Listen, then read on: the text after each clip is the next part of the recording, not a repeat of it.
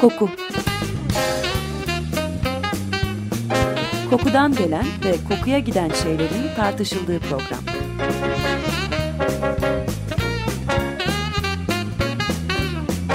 Hazırlayan ve sunan Vedat Ozan.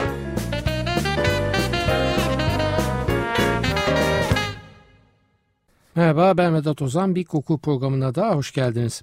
Kişilik ve Sosyal Psikoloji Bülteni dergisi bir insanın diğerine yardım elini uzatma motivasyonunun o insanla paylaştığı ortak noktalar arttıkça daha da yükseldiğini yazıyor. Yani eğer kendimizi o an için zor durumda olan kişiyle aynı grup içinde telakki ediyorsak yardım etme hevesimiz artıyor. Bu hiç ortak noktamız olmayan insana yardım etmeyiz anlamına gelmiyor.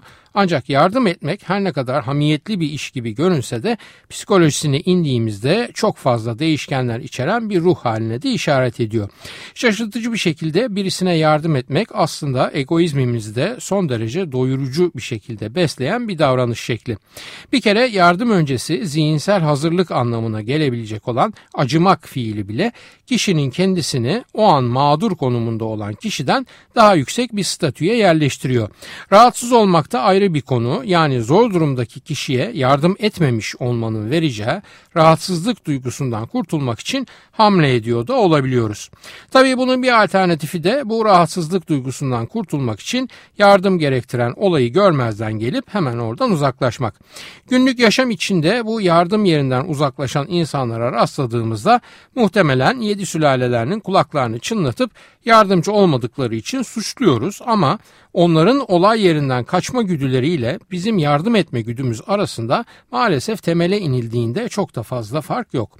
Bu söylediklerim çok hoş şeyler değil, biliyorum. Ancak ne yapalım ki, gerçek böyle ve bilincin üstüne çıkaramasak bile her hareketimiz aslında bir dengenin arayışı içinde. Bu denge de genelde direkt veya endirekt bir karşılık beklentisi etrafında şekilleniyor. Yardım kelimesi karşılıksızlık ön koşulu içermesine rağmen bu karşılıksızlık hali maddi olmayan geri dönüşleri kapsamıyor. Yardım sonrası gelen bir teşekkür bazen ruhumuzu sandığımızdan fazla besliyor. Hatta bazen sadece o teşekkürü duymaya ihtiyacımız olduğundan yardımsever oluveriyoruz. Dediğim gibi bu beklentiler bilinçli beklentiler değil ve bu nedenle asla kendimizi suçlamaya gerek yok. İnanın bana, yardım etme nedenlerimiz üzerine yapılan araştırmalarda matematiksel modeller kullanılarak yapılan açıklamalar bile var. Tabii bu rakamsal somut gerçekleri kağıt üzerinde görmek biraz moral bozuyor. Ya ben iyi bir insanım, onun için zor durumdakilere elimden geldiğince olmak üzere yardım ederim diye hafif bir isyan da başlatıyor bünyede. Ama işte o ben iyi bir insanım fikri kafamızdan geçtiği anda psikolojinin karanlık dehlizlerine adımımızı atmış ve kendi ihtiyacımızı ön plana çıkarmış oluveriyoruz fark etmeden. Bu saydığım somut davranış sebebi önermeleri her cins insan için geçerli. Ancak kültürel yapıya bağlı olarak bazıları daha yardımsever, bazıları daha az yardımsever insan grupları oluyorlar. Bu coğrafyada bizler Batılılar tarafından neredeyse aşırı yardımsever olarak tanımlanıyoruz ve bunu da her duyduğumuzda ağzımız kulaklarımıza varıyor. Oysa bu genetik değil, tamamen kültürel kalıtımla ilgili bir durum ve kolektivist toplumlar yardım etmeye her zaman bireyci toplumlardan çok daha fazla meyilli. Keza bir başka gerçek, kırsal bölgelerde yaşayanların kentlerde yaşayanlara göre çok daha fazla yardımsever olması. Bunun bir adım gerisinde ise henüz kültürel normların şekillenmediği yaşta gözlenebilen içgüdüsel yardım etme davranışları geliyor ki bunun açıklaması da tamamen türün devamıyla ilgili evrim kuramının bir parçasından başka bir şey değil. Sebepleri ne olursa olsun bizi tehdit etmeyen bir durumda yardıma ihtiyacı olan birisine yardım etmek olumlu bir sosyal davranış. Yolda yürüyen bir hanımefendi elindeki kağıtları yere düşürdüğünde çevresindekilerden birkaçı hemen hamle edip kağıtları toplamaya ve hanımefendiye uzatmaya yeltenebilir. Veya gişenin önünde bir beyefendi bozuk paralarını çıkarırken birkaç tanesi şanlı şangur şungur yere saçılsa, eğer çok açgözlü değilsek gene aynı davranış şekli içine girip adamcağızın dağılan paralarını toplamaya kalkışabiliriz.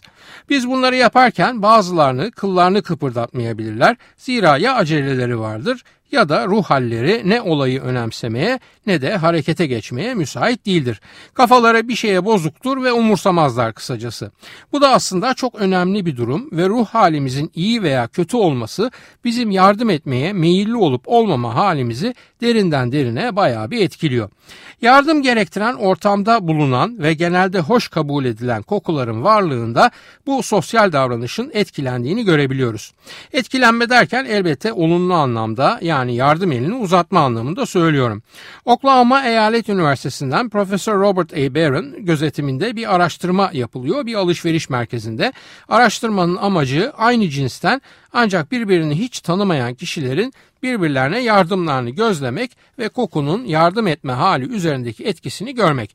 Yardım gerektiren durumlarda son derece basit planlanmış. İlkinde bir yabancıya kağıt para uzatılıp bozukluk soruluyor.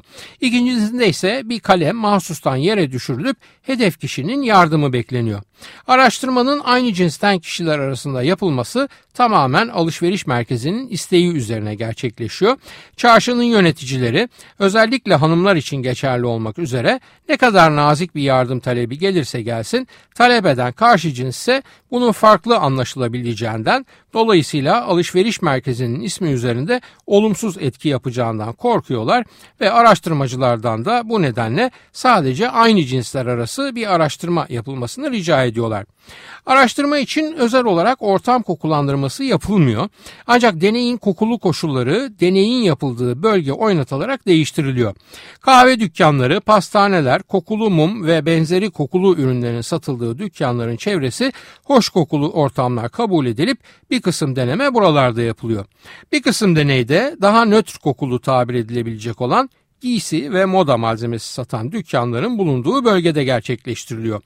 Kötü kokulu ortam yok gördüğünüz gibi, ancak hoş kokuluya karşı nötr kokulu ortamlar var.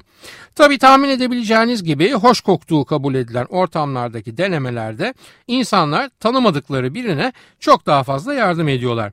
Daha sonra bu yardımda bulunan ve denendiklerinden habersiz olan deneklerle de ayrı bir anket yapılıyor ve muhteremlerin çoğunun ortamın kokusal değerinin yüksekliğinin, hatta kahve dükkanından gelen kahve veya pastaneden gelen vanilya kokusunun falan farkında oldukları ortaya çıkıyor.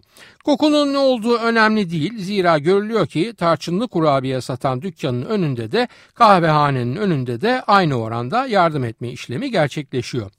Bir gözlem daha var, o da bu hoş kokuların ve hoş kokuların farkında olma halinin sadece yardımın kalitesini değil, yardıma teşebbüs eden insan sayısını da arttırdığı.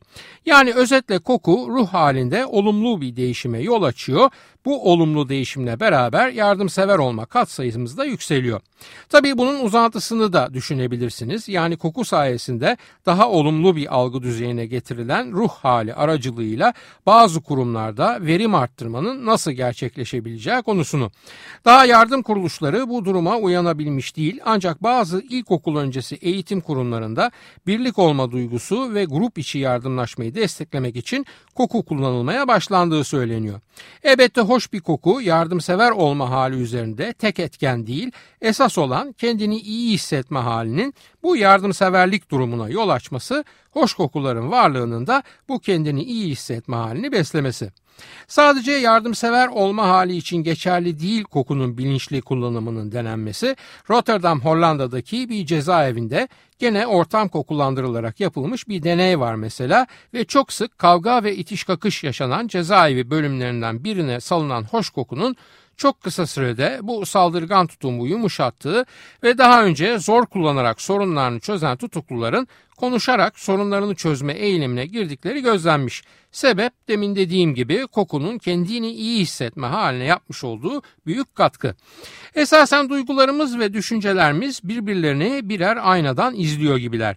Eğer kendinizi moralsiz hissediyorsanız baktığınız bardağın yarısını boş görebiliyorsunuz. Duygu durumunuzda olumlu yükselme varsa bu kez bardağın boş kısmını hiç görmeyip dolu kısmına takılıyor gözleriniz. Mutluysanız, olumlu düşünüyorsanız belleğinizin aklınıza sunduğu anılarda hep mutluluk dönemlerinizden seçilen anılar oluyor. Gene eğer ruh haliniz olumluysa çok daha fazla bilgi hafıza bankanızdan geriye çağrılıyor.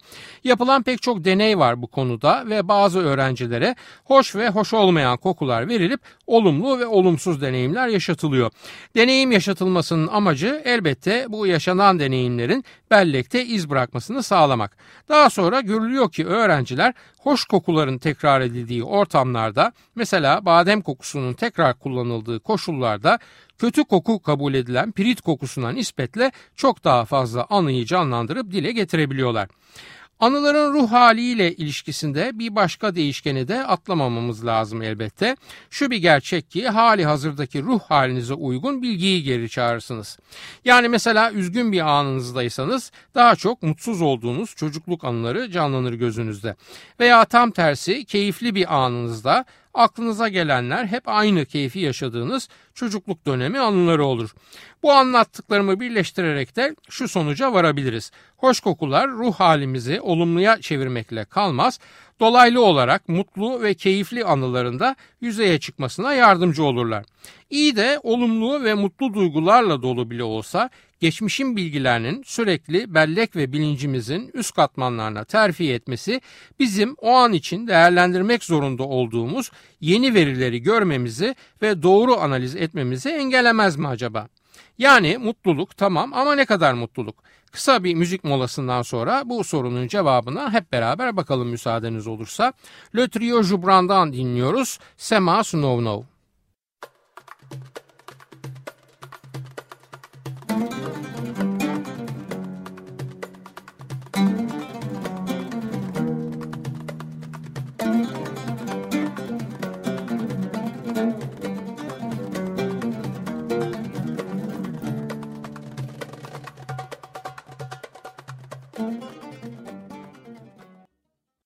Radyosunu yeni açanlar için hatırlatıyorum. Açık Radyo doksan dört nokta dokuz Koku programındayız. Ben Vedat Ozan. Le Trio Jubran'dan dinledik. Sema Sunovnav. Efendim ilk bölümün sonunda kokunun ruh halimizi etkilediğinden hoş bir kokunun olumlu bir ruh haline yol açarak bardağın dolu yarısını görmemize yol açtığından bahsetmiştik. Peki bu her zaman çok iyi bir şey midir? Acaba mutluluk katsayısı çok yüksek bir ruh hali rasyonel karar vermemizi engelleyebilir mi? Bunun en çarpıcı örneklerini satın alma olayıyla birlikte yaşıyoruz.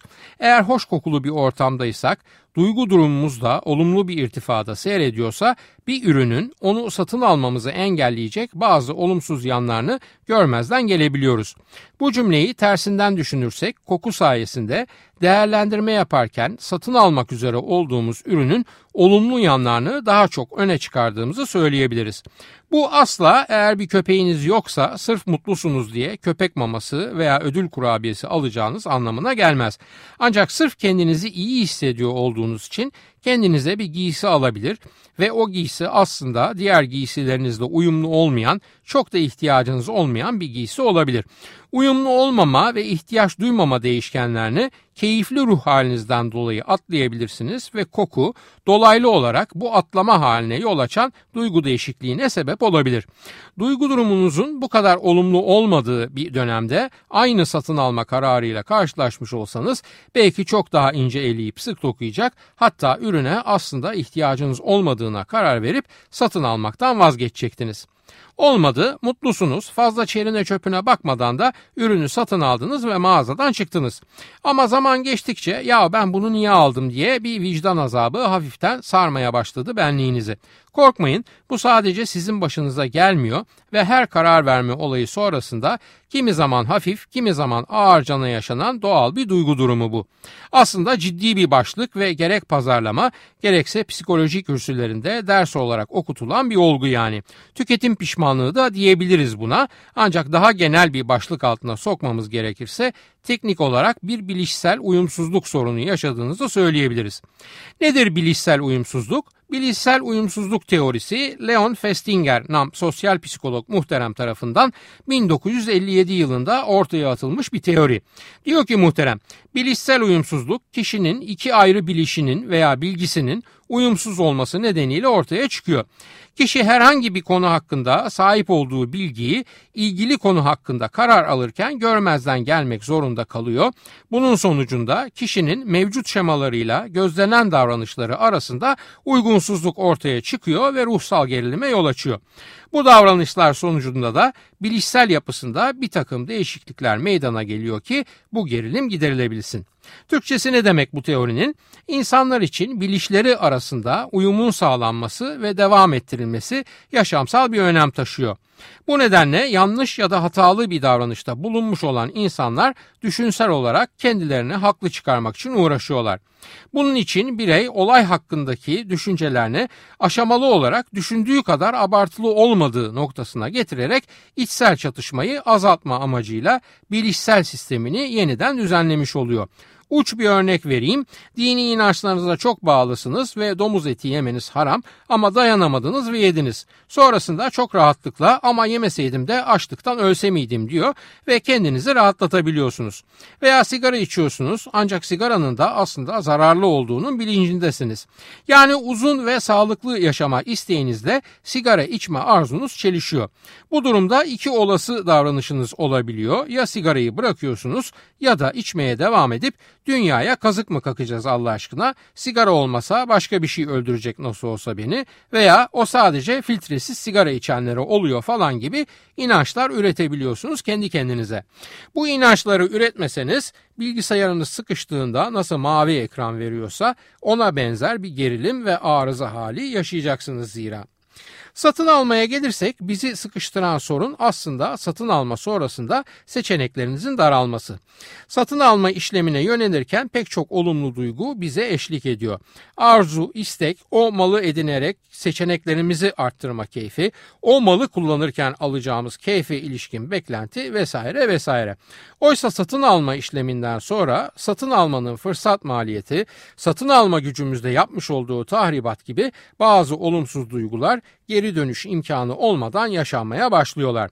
Neler düşünebiliyoruz başka? Sayalım. Özellikle teknolojik bir ürün söz konusuysa acaba yeterince yeni bir modeli aldım mı diye kesin düşünüyoruz. Hatta bu nedenle satın almayı geciktirip daha kompleks bir yapının içine bile sürüklenebiliyoruz. Yanlış ürün mü aldım? Ben bunu hep kullanabilecek miyim? Çok mu pahalı oldu acaba?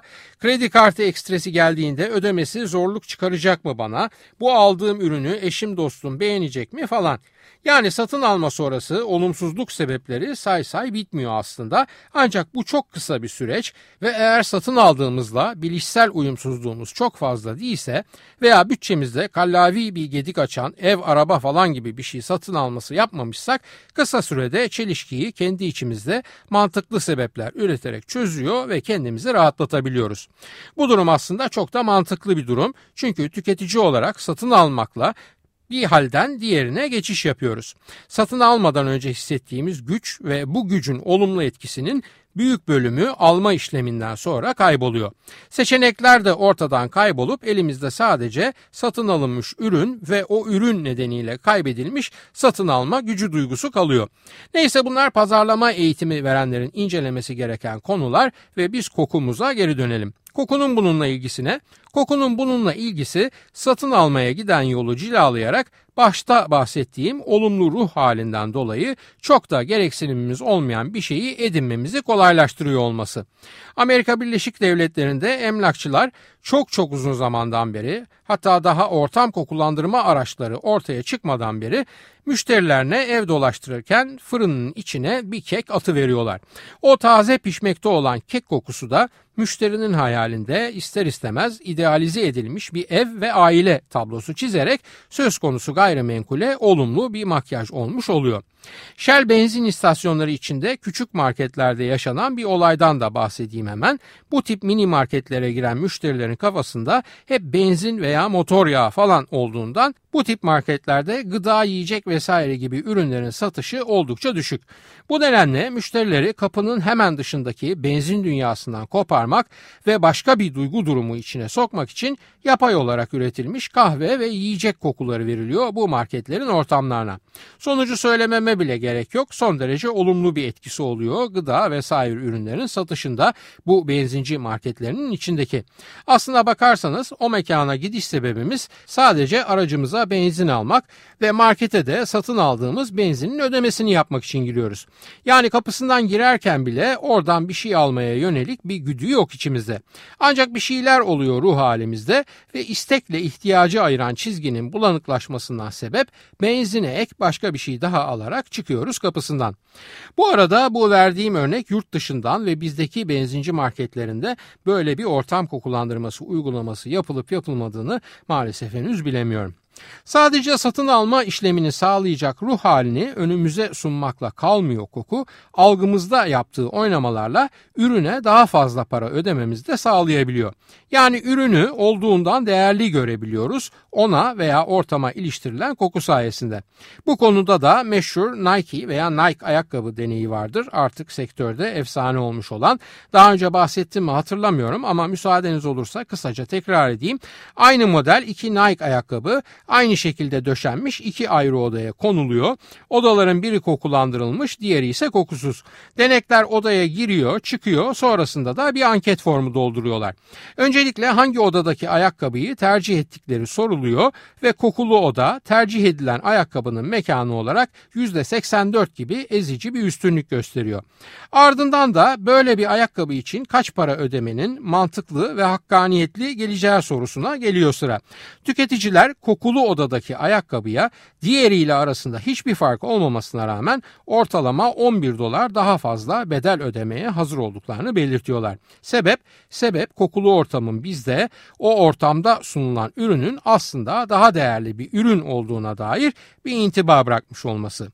Koku ve diğer tüm duyusal uyarılar duygu durumunuzu zenginleştirerek ve algınızı manipüle ederek alışveriş davranışlarınızı etkileyebilirler ve bu etkileme belli ürün gruplarına yönlendirme şeklinde de olabilir.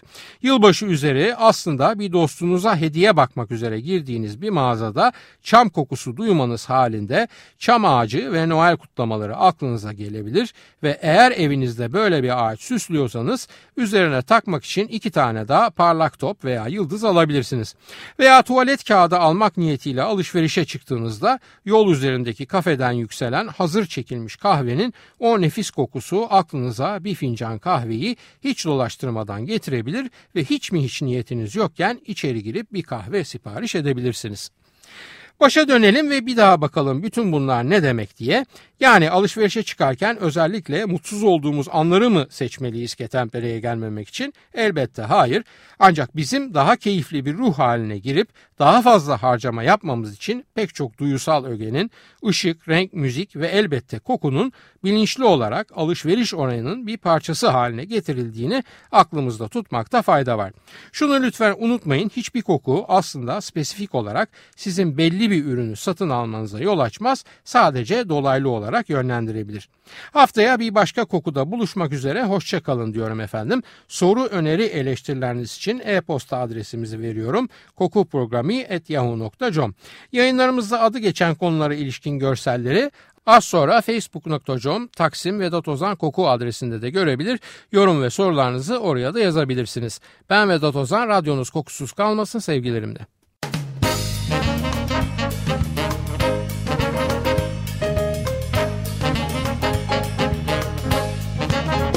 Koku. Kokudan gelen ve kokuya giden şeylerin tartışıldığı program.